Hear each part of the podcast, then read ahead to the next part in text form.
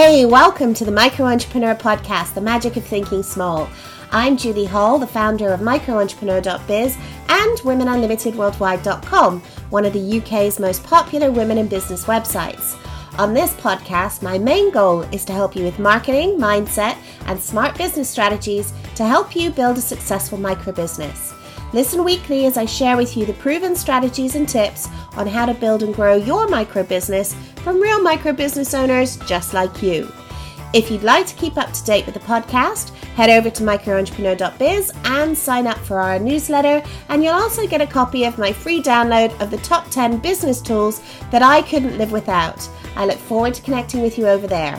Now, on to the show.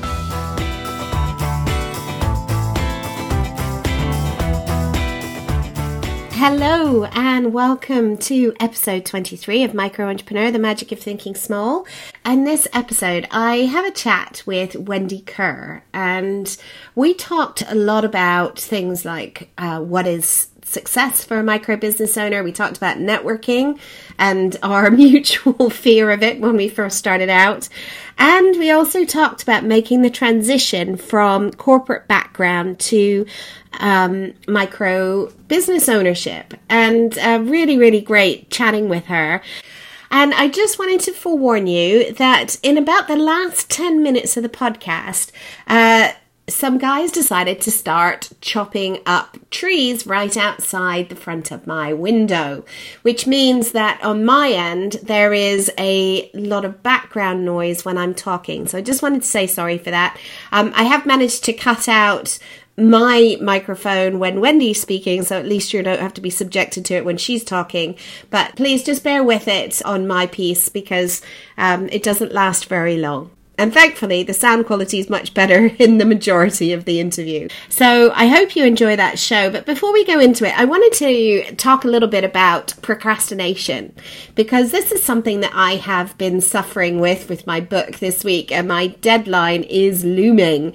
Um, I have a very hard deadline of my first draft needs to be completed and with my first reader um, in two and a half weeks. And I had mentioned on Twitter that I was struggling with this, and someone pointed me to an article on the internet by a guy called Tim Urban called Why Procrastinators Procrastinate it really, really struck a chord with me. So I wanted to just sort of share with you some of the ideas on this article because if just in case procrastination is something that you suffer from too.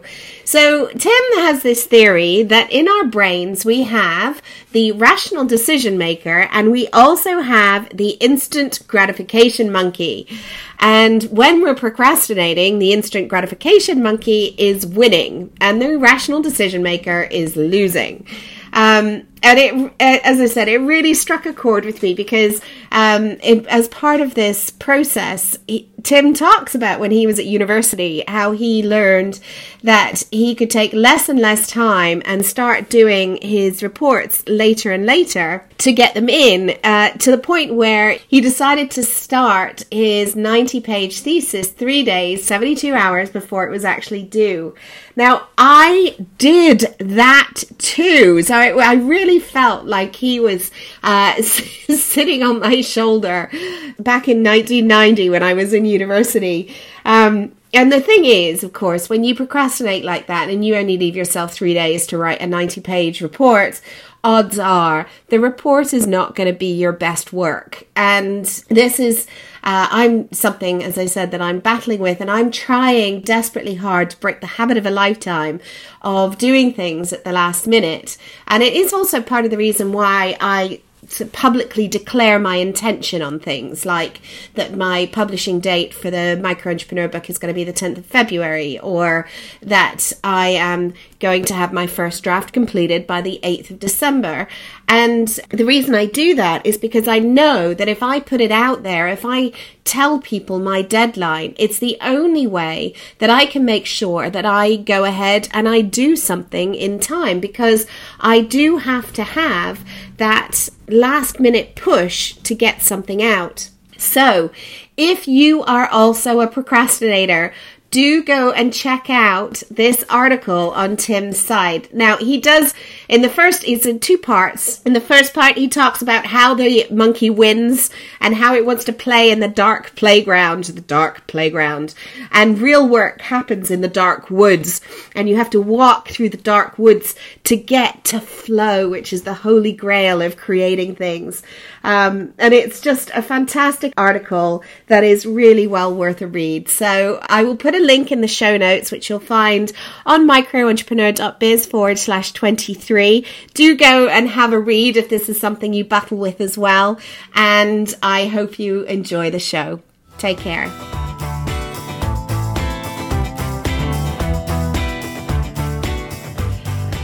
Hi, and welcome to this week's edition of Micro Entrepreneur, the magic of thinking small. Uh, this is episode 23, and today with me I have the wonderful Wendy Kerr. Hi, Wendy. Hi, Julie.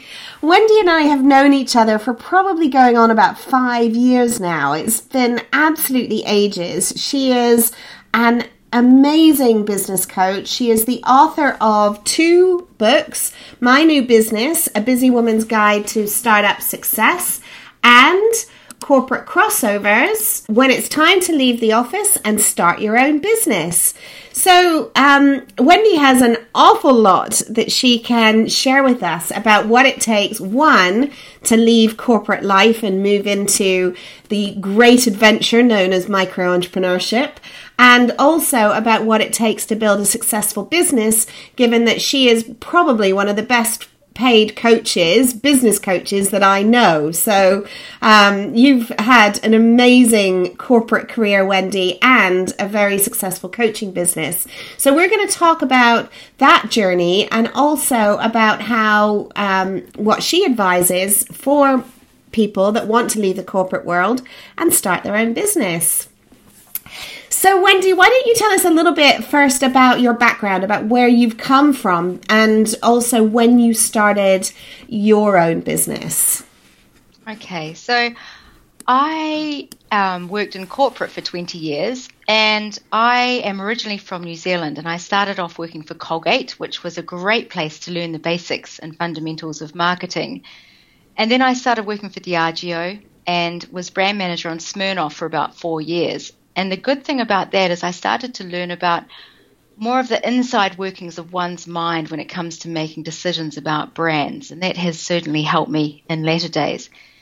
Then I moved into Apple and I was Asia Pacific Marketing Manager for Apple Computer. Then I did a dot com startup and I listed that on the Australian Stock Exchange for $70 million. And then in 2000, I moved to London and was General Manager at FT.com. So I've had quite a varied um, background in terms of industry, but always had the focus of building products, building businesses around the world. And in 2003, my husband got a job offer to move to Tokyo. So from London to Tokyo we went, and I was feeling pretty confident that I would get another brilliant uh, management job in Japan. But try as I might for about three or four months, I didn't get anything. And it was a real blow to my self esteem, if I'm honest. And I was given lots of reasons, but primarily I didn't speak Japanese and I wasn't Japanese, were absolute barriers that I was never going to overcome. So one day I remember being so completely miserable with my situation and I was bawling my eyes out on our big blue rug that we had in the lounge room.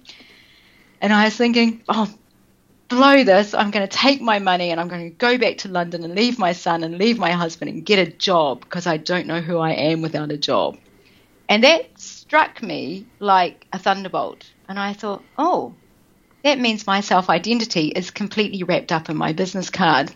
So that was one flash of inspiration in, that I had in that moment. Then the second one was I thought, well, if I can't get a job, I'll just create a business and make my own job. So that's how I became a corporate crossover is I was quite unprepared, I was very unwilling, and it was very unexpected. And what was happening is before my move to Japan, I started to train as a coach because I wanted to understand quite intimately how people change and how people deal with change. And my training was coming to an end, so I thought, right, I'll just start my coaching business in Tokyo. And that's how I ended up starting my own business. Wow. And and how did you find your first clients? Given that well, you didn't I, have the language, you were brand new to the world of coaching. Yeah, so I um it was a really interesting experience because I read some books about building businesses, as you do. As you do. And, and they all said, you've got to start networking. And I thought, oh, networking. I've never been networking before. I wonder what all this is about. So I went to my first networking event, and it was with the American Chamber of Commerce in Tokyo and it was everything I dreaded yeah. a networking event would be like. So you can imagine it. It was a me- room full of men in sleazy, slimy, shiny suits, and they all walk up to you and they hand you their business card, give you their thirty second spiel, all the time while looking over their oh, shoulder. Oh, I know. I hate it. I hate yeah. it. I hate it. So anyway, I decided to persevere, and I read a book about networking, and eventually I just kept on going. I networked and I joined different groups and I met loads of people for coffee, and that's how I got clients. And what I realized over that time was that you're never going to find a client at the first networking event you go to because they don't trust you. But after repeated appearances and starting to build relationships and just talking to people normally, eventually people trusted me and they, they came on board. And I was so fortunate in Tokyo because coaching was so new then as a genre, and there were only five English speaking coaches. So I had basically the market, and I was busy from day one. And I left Japan still with a waiting list of clients that I serviced when I went back to London. Wow, that's amazing, Wendy. I mean, I think there's I think there's lots of things there that we can learn. I mean, I remember my first my first networking event and I literally walked in the door. There was maybe 250 300 people there and I was so overwhelmed, I turned around and walked right back out again. I don't blame you. I get it. It can be knee knockingly terrifying. Oh, it really is. It's just, and you know, when you're kind of confronted with a room full of strangers, and, um, you know, where do you go with that? I mean, obviously, I overcame that fear, but I will never, never forget that moment. And, uh, Oh, anyway, thank God I never have to do that again. yeah, or not quite. Now I've got the tools, I suppose, to be able to not feel that sense of yeah, just overwhelming fear, really. I mean, what would you suggest for someone that is in the early stages of their business and and you know, I am a great believer that all service based businesses need to be networking to get clients. Um, not so important necessarily for product businesses, but definitely for service businesses. Um, what would you suggest for somebody that is in that early stage that, you know, is intimidated by the thought of going into a room of people and doesn't really know what to expect? Yeah, I think what I've learned over the years and what I think helps in those situations is to think about networking for your business as a bit like dating. And that when you go on your first date, you're never going to ask someone to marry you, nor will you be asked to marry that person unless it's a completely weird experience. So I have decided that networking for me works best when I just think I'm going to go out there and meet some people I really like and connect with. And it's really taking it slowly and finding that connection and then being sure to follow up and to really it's not about selling on your first date. It's mm. just about getting to know people and understanding what the vibe in the room is and what the needs are of the people in that room. And also i think what you've got to do is enjoy it because if you are standing there and you're thinking i've got to sell myself or sell my services you don't enjoy it because you're putting far too much pressure on yourself. So to really think, what how what's the best thing I can do to make this a lot of fun and really engage with people on quite a deep level, I think helps as well. And you know, you talked about follow up. What what do you, what does follow up look like? What's the next stage when you do meet people that you like, but you're not don't necessarily feel you're ready to sell to just yet? Yeah, well, I have I have a range of follow up options, and whenever I've talked about this at a um, when I've done a talk about networking, as often they're greeted with derision or you've got to be out of your mind. So let me take you through the simple options. you know, follow up, I think the least you can do is just send someone an email or link in with them or follow them on Twitter or Facebook. That's fairly obvious. But then what you can do as a second step on that is to really think about the conversation you've had and think, what problem did this person have or how can I help them? And I think if you approach networking with a how can I help you, how can I serve you mindset, then it always works much better. So you may have read an article that this person might find interesting, or maybe they were looking for a piano teacher for their child. Well, then follow that up and suggest some names. On the other end of the spectrum, which people did find a little bit hard, was to actually write a handwritten thank you note or a card and saying it was great to meet you. And you know, there's something about old fashioned courtesy that goes a long way, and it can be really surprising to get something in the post. And so to think about following up in a really different way. I I agree. I I don't know though if somebody sent me a handwritten note after meeting them at a networking event, I might feel it was a bit weird.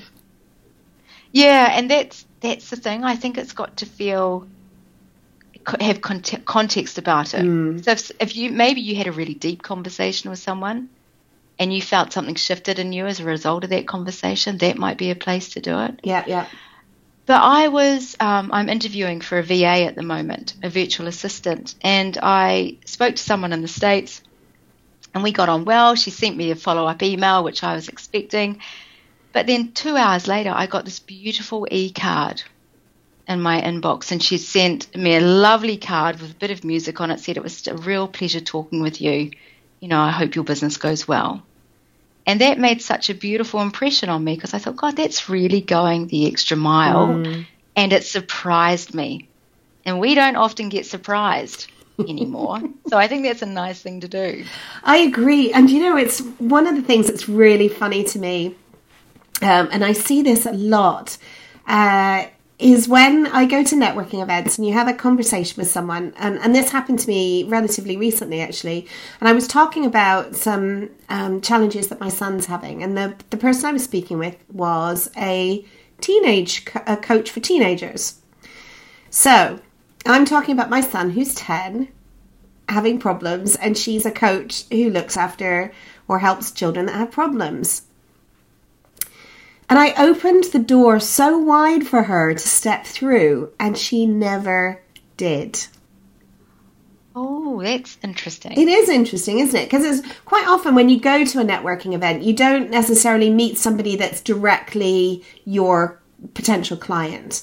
Um, you know, you're the uh, idea, I think, of networking is to build those relationships. And then when somebody has a need that you can serve, hopefully your relationships are strong enough that they will think of you as a potential person to be able to help their friend or their client or their mm. colleague.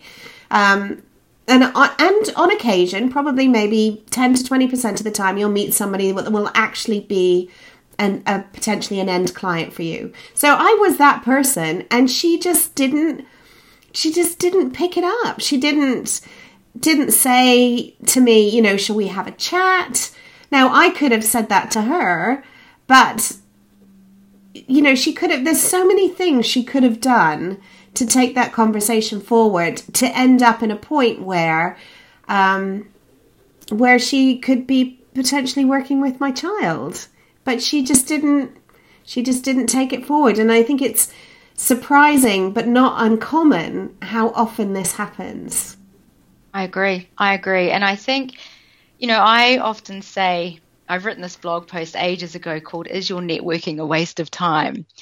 And jokingly, I started up by saying, you know, when you're getting ready for the networking event, you spend more time thinking about your outfit and what you're going to have for lunch than actually what your business objectives are for that two hours?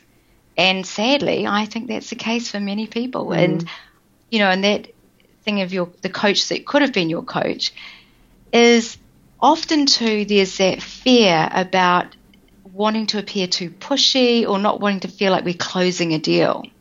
And so instead of actually thinking about how can I help this person, we think we're being a bit slimy and so we do nothing. So I think the best thing to do, and you talked about it just before in networking, is to always think about how can I serve, how can I help.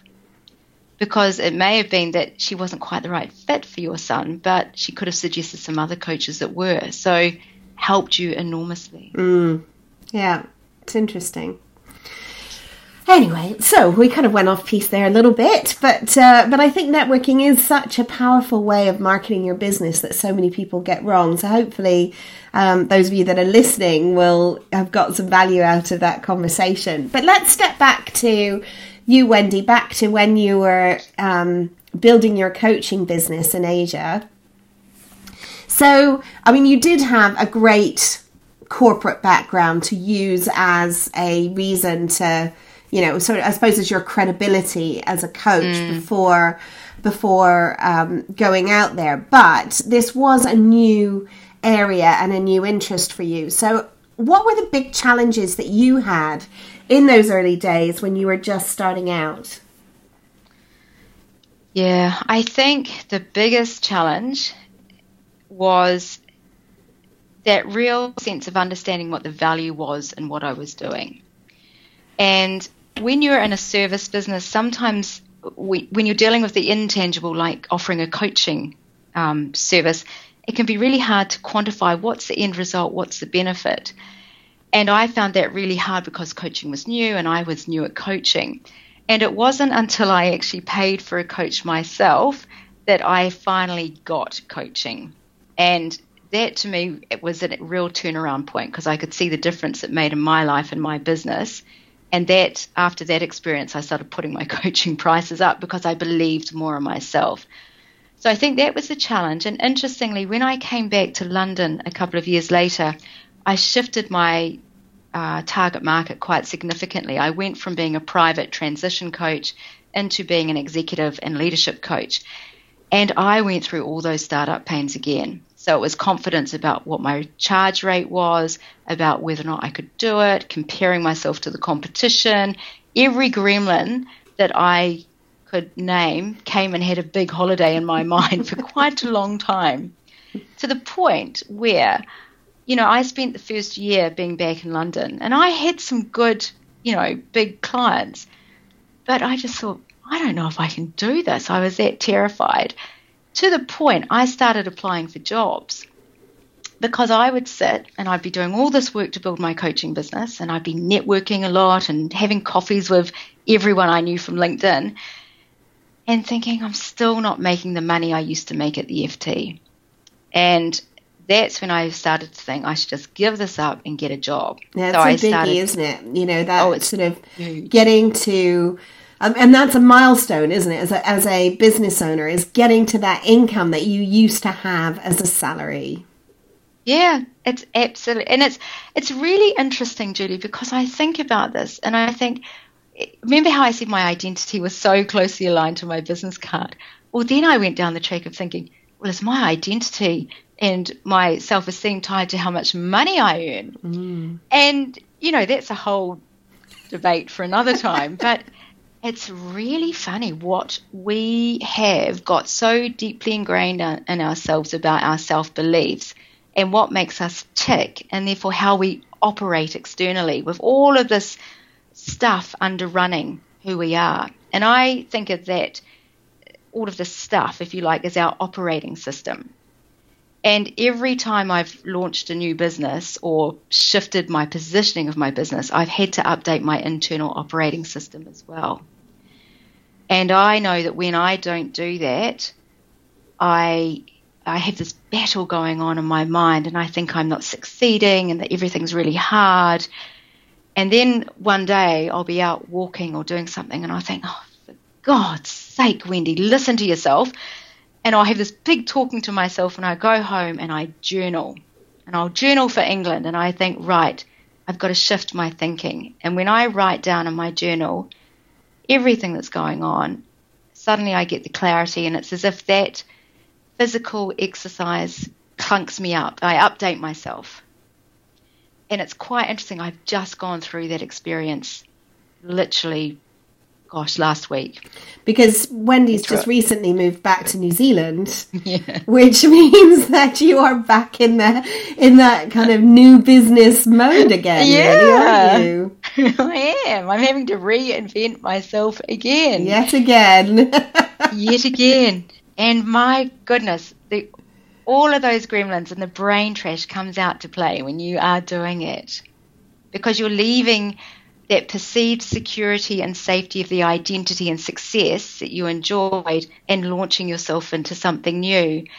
And I know for me personally, and I know my clients have this as well, if I'm really honest, sometimes I find it really hard to leave behind what I've got and to step forward truly and totally and without um, any strings into my new direction. And so for me, that process of, of journaling and my mind getting so busy and then almost having a, a switch is what has to happen before mm. I move forward completely. And letting go of the old stuff, isn't it? Yeah, that's a big one. It's absolutely huge. So you were back in England and you were thinking and you were starting up this new practice and executive leadership and thinking maybe you should get a job. What was the next thing that happened for you? Well, I then, you know, after a year of prevarication and boring my friends and myself senseless with this shall I, shan't I business, I thought, okay, Wendy, come on, sit down. And I wrote a list of, and I still have this list somewhere, the pros and cons of me working and getting another big job, and the pros and cons of me staying self employed. And on that same day, I, and this is a terrible admission, I added up all of my invoices for that year because I hadn't bothered to do that before, which, given now what I tell my clients, is a travesty. However, and I added them all up and I thought, oh my God, I'm actually earning more than I thought I was. And in fact, I was earning the same as I was at the FT. And literally, I was adding this up on my calculator and my daughter, who was two at the time, came upstairs and we had a nanny. And she said, Oh, mummy, lunch is ready. Come and have it with us. And I just thought, I love coaching. I love it more than anything. I'm earning really good money and I can have time with my daughter. What's not to love about this? So it was that, all of those things happening in the same moment on the same day. And then I thought, okay, Wendy, time to get serious and start building a business because frankly, it was an expensive hobby. So I shifted everything and got systems, got serious, wrote a business plan, tracked my money far more frequently than once a year, and the business really exploded after that. So, um, I mean, which, you know, which is, I suppose, at the point when I met you, when you were now a very successful executive and leadership coach, but now you're making another transition with your corporate crossovers products. And yeah, who are you so working with there? Well, I work with women who want to leave their corporate jobs and set up their own businesses. And I had been, I had done executive coaching for 10 years with some really, you know, big technology companies. And I just started falling out of love with it, if I'm honest. And I was a bit tired of all of their angst with the corporate politics. And I started meeting more women who, like me, had enjoyed some success in their jobs, but when they started up their own business, they were finding it really hard and were working much longer hours and weren't making the money they used to, and all of the things that I went through. And I just had a hunch that this was really who I wanted to start working with. And I've been really working on it, I guess, part time for about 18 months. And last year, I've been full time working with corporate crossovers. And I love it. I love working with women who want to do what they really want and are brave enough to take the step to make it happen. That's where you are now. But what are some of the what are some of the tra- challenges that people make or that people have, particularly when they are moving out of a corporate career into a startup? Yeah, I think what some of the the issues are is that when you start up your own business after you've been working for 10 or 15 or 20 years, you've got to recreate so much. So it's not only the external stuff you've got to do, you've got to get a you know different tax status and you've got to get bank accounts and all of those things. But you've also got to reinvent yourself. So suddenly after 10 or 15 years working for someone else, you're leaving behind that structure So it's the structure of the workplace, it's the structure of having workmates, and it's the rhythm that a, an organisation will have that you buy into. So I think that's difficult, that transition. And then even deeper than that, you have to start to reinvent your identity. And remember how I said I was crying my eyes out in Tokyo because I didn't know who I was without that job. When you set up your own business, you've got to find a language to describe who you are now and what you do. And if you've got some pleasure out of describing what you used to do, particularly if you work for a brand or an organization that you felt very proud about, suddenly that doesn't exist anymore. And so you have to generate your own, what would you say, um, pride about what you do and your offering. And for some people, that can be more difficult than others. Then, coupled with that, is you've got to update your success criteria because when you work in an organization, often success is defined by what the organization gives you. So it might be salary, it might be title, it might be a company car, business account, number of staff you have working for you, all of those things. And then when you leave, you don't have that anymore. And if you haven't thought now about what success is to me as a business owner, then you're going to find that transition really hard because you will naturally be comparing where you are now, like I used to do, to where I used to be. And I was never going to be a success based on what I thought success was when I was at the FT. So, how is success different for a for a business owner versus an employee? Yeah, I for um, my first book, I interviewed fifty corporate crossovers, and I asked them that exact question about success, and most of them said that success when they were working for someone else was how much they were getting paid, the size of their expense account, how much travel they did, all of those external things. Yeah. And then when they move into having their own business, it really shifts and it becomes more about am I doing what I love? Are my values being um, reflected in what I do? So, what that really means is do I feel that what I'm doing is totally authentic and integrated with who I am? And another factor comes in, which is, am I spending my time like I want to? And so it's that freedom, it's that flexibility and complete control over what they do. So that becomes more of their markers for success. And then money comes later. And what was interesting about the whole money thing is that some of the women I spoke to did a business plan to start with and some didn't. And for most of them, it was about an absolute change in lifestyle was the key driver why they set their businesses up. And so when the money came, they were really obviously grateful, but that wasn't the key reason. And I think that's quite a fundamental difference in um, the whole work thing.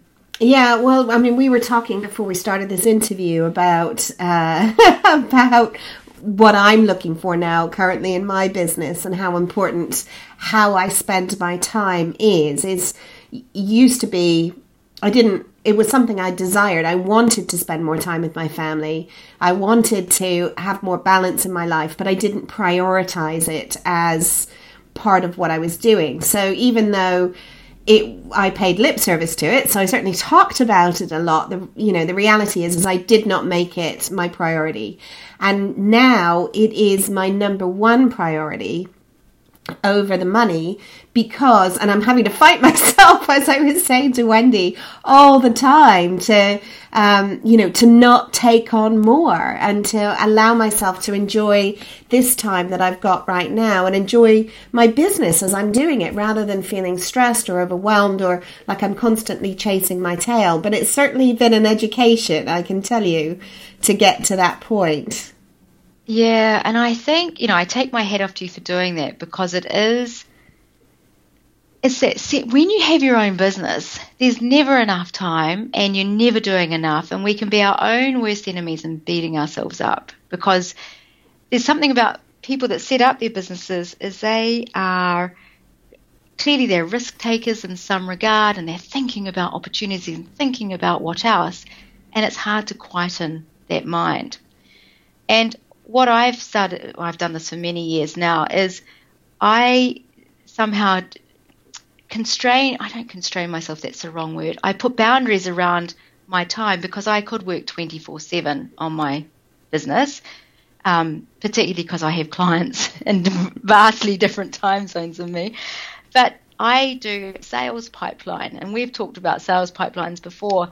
But doing that, because money is still, if I'm honest, a key driver for me, but that comes back to a deep need for financial security, which I talk about in my first book, so I'm not going to talk about it here, about the reasons for that. But having that just allows me to feel calm and in control. And I think that if you, for me, feeling calm and in control is a real bonus. And when I have that and when my clients have that, everything flows so much easier. And so it's understanding what's going to work best for you to get into that space. Yeah, absolutely. Absolutely. Now, there's um, when you were talking about the corporate crossovers, you were saying that some women had business plans and some women didn't. Do you think that made a difference to their how successful they were? Yeah, I do. Really? I really do. Yep. And I think if you've got a business plan, you will take greater risks because you know what you're going for and you understand how you're going to get there. And you have a sense about whether your idea's got a market or not and what that feedback is. And you know, this I did a piece of research of 300 corporate crossovers in the US and the UK, and 68% of them make less money in their current business than in their last job. And then when I dig a, dug a bit deeper, you know, more than three quarters of them haven't done a business plan. Now, 300 people, it's relatively statistically significant, but it's not a massive longitudinal study.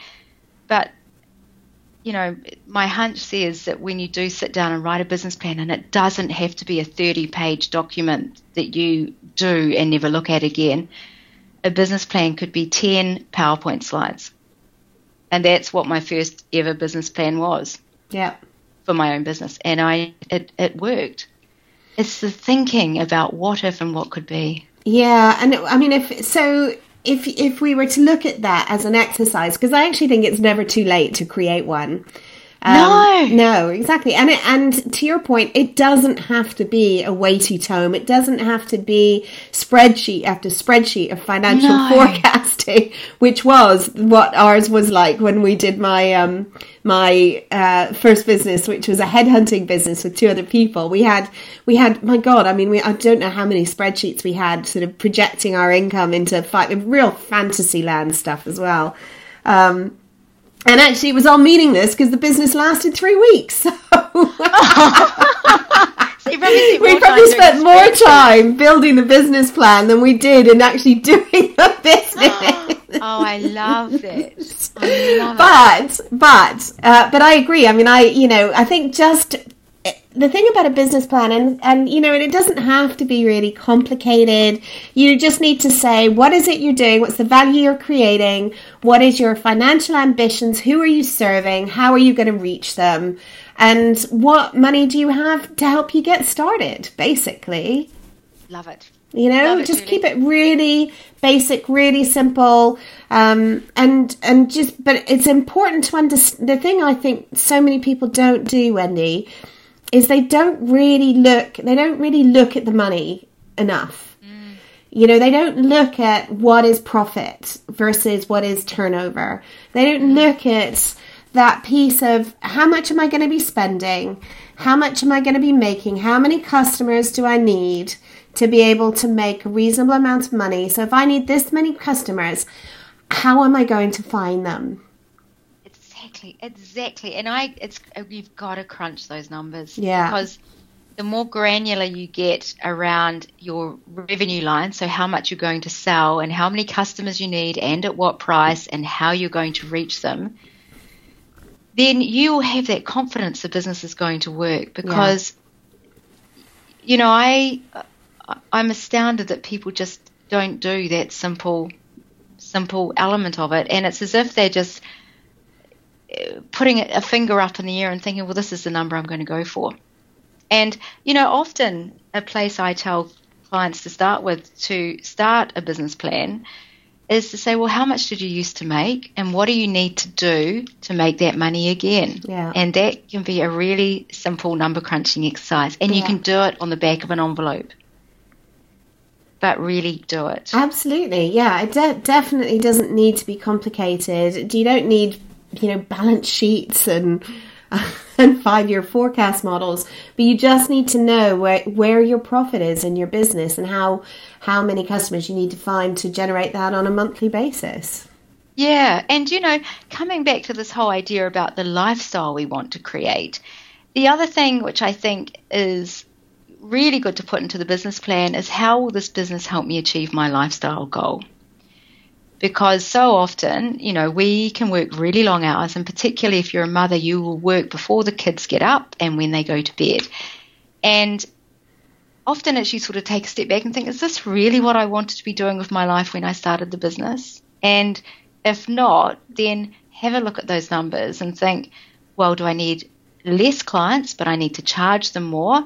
Or if I'm selling a product, do I need to start putting my prices up or reducing my costs? Or So really, or getting people to come but selling on a, an ongoing basis so you're getting recurring revenue rather than Yes. one-off sales Yeah, yeah. Because often I'll, you know, talk to people and they'll think, I've got this business, but it's a weight around my neck and I hate it. And as you said before, we can be our own, you know, we're terrible taskmasters Yeah. because of, the, the we'll business it all. becomes a slave driver doesn't it yeah, it exactly. really does yeah And I think women particularly have this this belief that if I can do it, I will do it, and that stops us outsourcing or getting the right help because we just think, well, I'll do it. It'll only take a couple of minutes, and that couple of minutes can be two hours. so wendy have you read the e-myth the e-myth revisited by michael gerber Yes, I read that when I did my first dot com startup in 1990. oh my goodness eight. And I use that because I was the second employee and I use that as a Bible to grow the organization. And that's what we listed for $70 million. So I owe Michael Gerber a huge vote of thanks. really. Wow. Well, the what triggered that for me was you were talking about systems. And of course, Michael is a big fan of systems, right? So, what did, so now I was going to ask you what your systems were, but now I want to know what your 70 million um, IPO uh, systems were that helped you to translate that business from a startup to to that kind of size. Well, you know, everything, timing has an enormous amount to do with most things in life. And we were very lucky in that um, in Australia, the dot com bubble was blossoming. It was an absolute crazy, crazy time. And we had a online share trading company. So there were two, two, there was one other player in the market when we launched. And then when we IPO'd, there were four or five other players. So we were very much an early mover. And we were also um, linked with Intuit or with Quicken, um, who did financial accounting software. And we used their brand name to establish a foothold in the marketplace. So we licensed the brand off them. And we also did something very unusual for that time as we became a financial information portal, which basically means we bought content from lots of financial information providers, um, mainly newspapers as they were back then, and put them up on our website. And we had, which was revolutionary for the time, a live share price ticker on our website. Can you believe it? And we did really simple marketing because we had no money. We were living in this tiny office. It was no air conditioning and it was in Sydney, so it was stinking hot most of the time. And we I was really lucky. I found some really motivated people who loved the idea, loved being part of an internet startup, and we all worked exceptionally hard, but we had one single-minded goal. And when I think about building teams, that was the thing that brought us all together. We knew what we wanted to create. We were all madly passionate about it. And I started with, I was the second employee. And by the time um, I IPO'd, we had 30 people. And what was interesting is everyone was a subject matter expert in their functional field, whether that be marketing or technology or sales. And so we had just the most amazing blend of people, and we all just got on like a house on fire. And the marketing we did was really simple because back then it was banner advertising, which still exists today, and we uh, did a bit of newspaper advertising. So nothing fancy wow. at all. And we really knew who our target market was. So, what do you think was the secret? What was the secret to the success of that business? It was the people, single minded vision, single minded goal, and everyone knew exactly what they had to do. So, we had really clear roles and responsibilities, which is what Michael Gerber talks about in his book. And we watched the numbers because that was a really interesting thing back then about the internet is that everything you did you could track yeah and so i did spreadsheets beyond spreadsheets of modeling different outcomes if we you know advertised on this site or did this piece of marketing and it was amazing how it all worked and we had really good business partners we outsourced we also became an insurance broker we became a mortgage broker and so we found the best of class for each of those um, technology providers to do all the back end work for us so it was good. And we knew we had a limited time. So we felt that there was a real zeitgeist in the marketplace. And we had to work really hard and really fast to to maximize it. And thank goodness we did because nine months later, the whole tech bubble burst and everything plummeted. It's fascinating, isn't it? I think. Um, I mean, it was such an interesting time back then, but I think the rules still apply, though, don't they? One is about getting out to market quickly, Another is about looking at the numbers, which we've talked about already. But um, I think not enough people get the. Um, you know, understanding the margins in something. So, for example, if I advertise here at a cost of this, and I know that it's going to generate so many sales, which is going to generate a revenue of Y or a profit, ideally, of Y, then I can that marketing cost is is offset by the money that I'm going to make. The problem lies when people look at advertising, for example, and they aren't making money off their advertising. So understanding, and this is the beauty of the internet, where people are coming from, um, how much it's costing you, and what's the profit per customer per lead, then you know, then all of a sudden, actually advertising on the internet becomes incredibly powerful, doesn't it? You know, particularly when you look at yeah. things like Facebook ads today and Google ads. Facebook, for example, you know, people are making a killing off Facebook because they understand the revenue that they're going to, their revenue per click that they're going to make. Mm. And if you can't quantify that, then it you know Facebook advertising is a really bad idea. But if you can quantify it, it's amazing. Yeah, I love what you're saying, Julie, and I think too the the the corollary holds true for social media. So if you think about sometimes people think that social media is free. Well, I absolutely disagree with that because social media comes at a cost of your time. And yeah, if you're not tracking how much business you're getting from your Facebook time, your Twitter time, Instagram, Pinterest, whatever it is, then you are missing a big trick. So really don't be fooled into thinking that it's free because it's absolutely not. And I. Th- um, the other thing I wanted to talk to you a bit about was hard work. because yes. because I'm now in a place where I don't want to work that hard. which is, you know, I've put in a lot of time and a lot of effort into Women Unlimited, and I do feel to a degree now I'm able to benefit from that work. So I don't actually have to work as hard because we have a reputation, we have a following, we have an audience, we've got all the pieces in place. But I'm, you know, and I'm big on work life balance, but I know that if I hadn't worked as hard as I did in those early years, that I wouldn't be where I am today. And it's it is a real challenge, isn't it? To kind of you know because we do want to build a, a life as well as building a business. What do you advise to somebody that does want to to get to get to that point because we have to put enough in to get enough momentum, don't we? To be able Yeah. to to then achieve the lifestyle. But in the early days, if we're honest, it's not you're not likely to get it to get that level of success unless you put in the hours. What do you think? I- or that's what I think. What do you think? I, I agree with you. And how I think about it is when you are sitting in a jumbo jet plane and you are taxiing along the runway and you hear the engines revving up and it's getting louder and you start zooming along that runway and then suddenly you take off and you're thrust backwards into your seat and you are going up so, so steeply. Well, in those first five or six minutes of the aircraft's flight, that's when it consumes the most fuel. And then it's not till you get up to 35,000 feet that you hear those engines just go down a couple of cogs and the plane's cruising.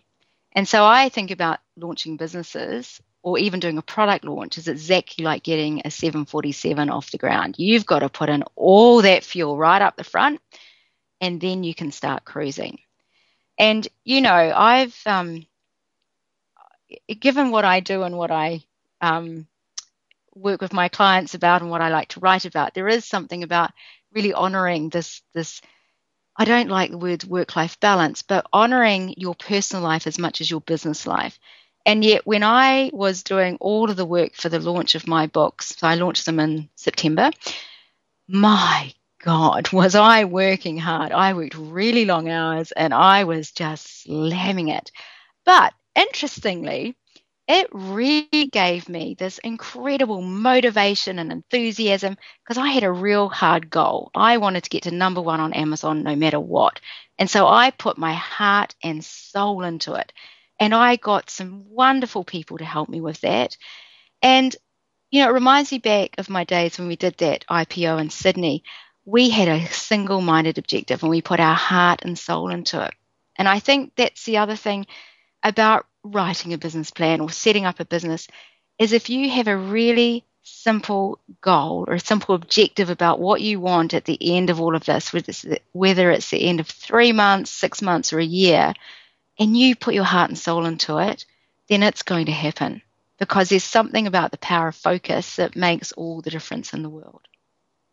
Brilliant. Well, on that happy note, Wendy, we shall call it a day. But it has been fantastic talking to you. Thank you so much for your time because it's quite late for you where you are at the moment. What time is it? Uh, it is now midnight. Oh my God, amazing. Well, I really, really appreciate you taking the time to talk to us. And uh, if anybody wants to find out about you or have a look at what you're doing, where can they go? The best place to come is my website, which is www.corporatecrossovers.com.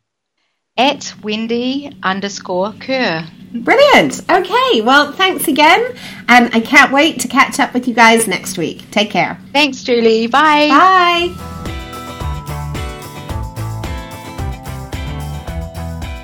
Thanks for listening to the Micro Entrepreneur Podcast. If you'd like to get a copy of the links mentioned, please head over to microentrepreneur.biz, where you can also get a copy of my business tools that I couldn't live without. Also, I'm introducing a segment where I will answer one or two listener questions. So if there's a burning question that you have about your business, please leave a message, which you'll find the link to do over in the sidebar at microentrepreneur.biz. Who knows? I may even discuss it with one of our business experts, so you get two heads for the price of one. Finally, if you like the show, please do leave a review on iTunes or whatever podcast site you are listening to this from, as it really helps us with our rankings and to get the word out. Thanks so much for your support. Until next time.